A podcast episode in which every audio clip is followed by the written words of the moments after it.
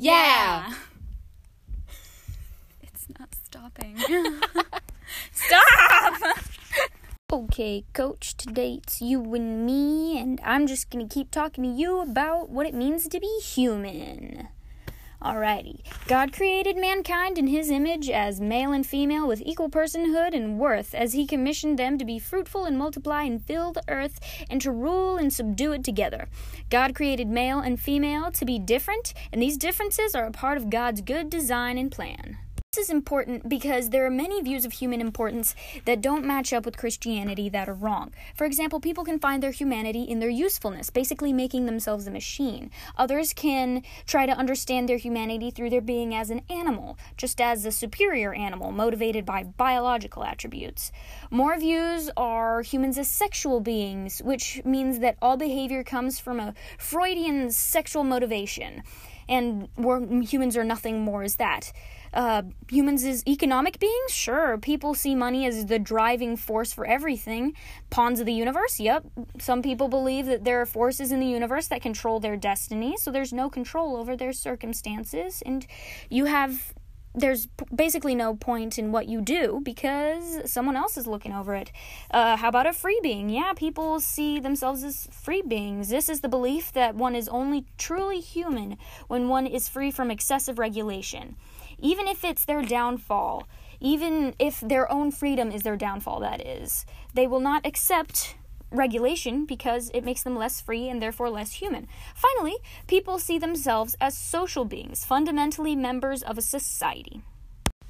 However, Christians see uh, humans as being However, Christians see humans as being first purposeful, not created by chance, and made with a specific purpose. Second, we are image bearers. The image of God is intrinsic and indispensable within us, and we alone are able to have a relationship with God and, God and glorify Him.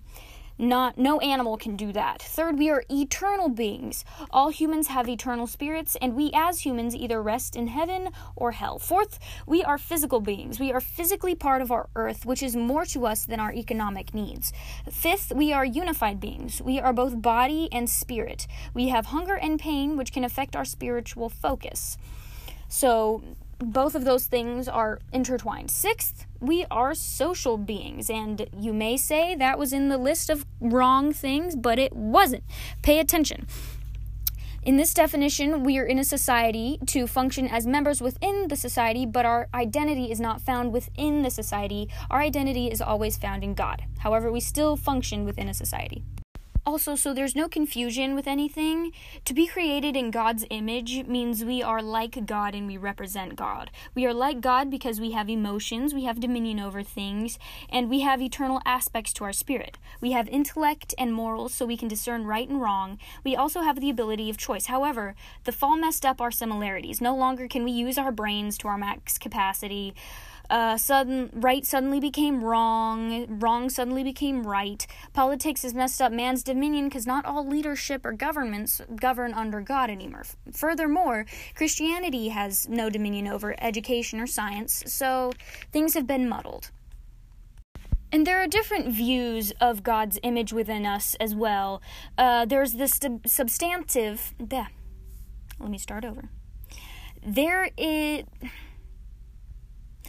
And there are different views of God's image within us as well. There is the substantive view, which says that his image is defined by some definite characteristic or quality in humans. Uh, they say these people that believe in this substantive view view say that it's physical, our ability to think, reason, and choose. The problem with this is that Scripture never positively identifies what specific attribute in the human qualifies as God's image. The next two, there is a, the relational view, in which the belief is that we are not attributed with any of God's characteristics. Instead, the image of God comes with having a relationship with God. The only problem with this view is that it exclu- excludes unbelievers from God's image, and the fact of the matter is that we are all endowed with God's image, not just Christians.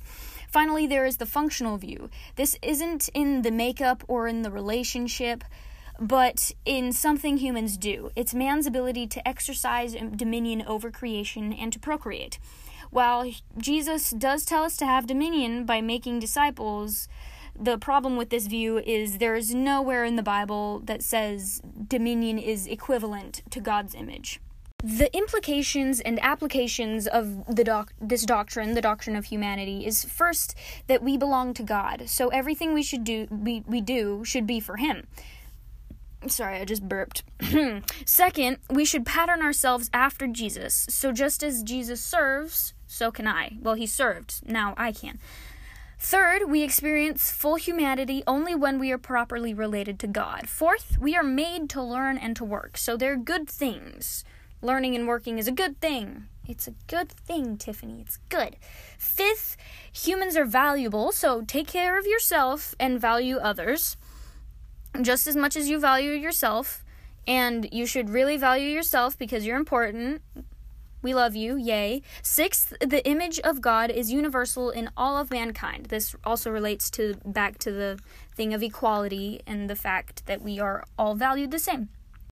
Alrighty, last but certainly not least, we talk about the different views of the essential nature of man. So there are three different views: tricot, dr- tr- trichotomism, dichotomism, and monism.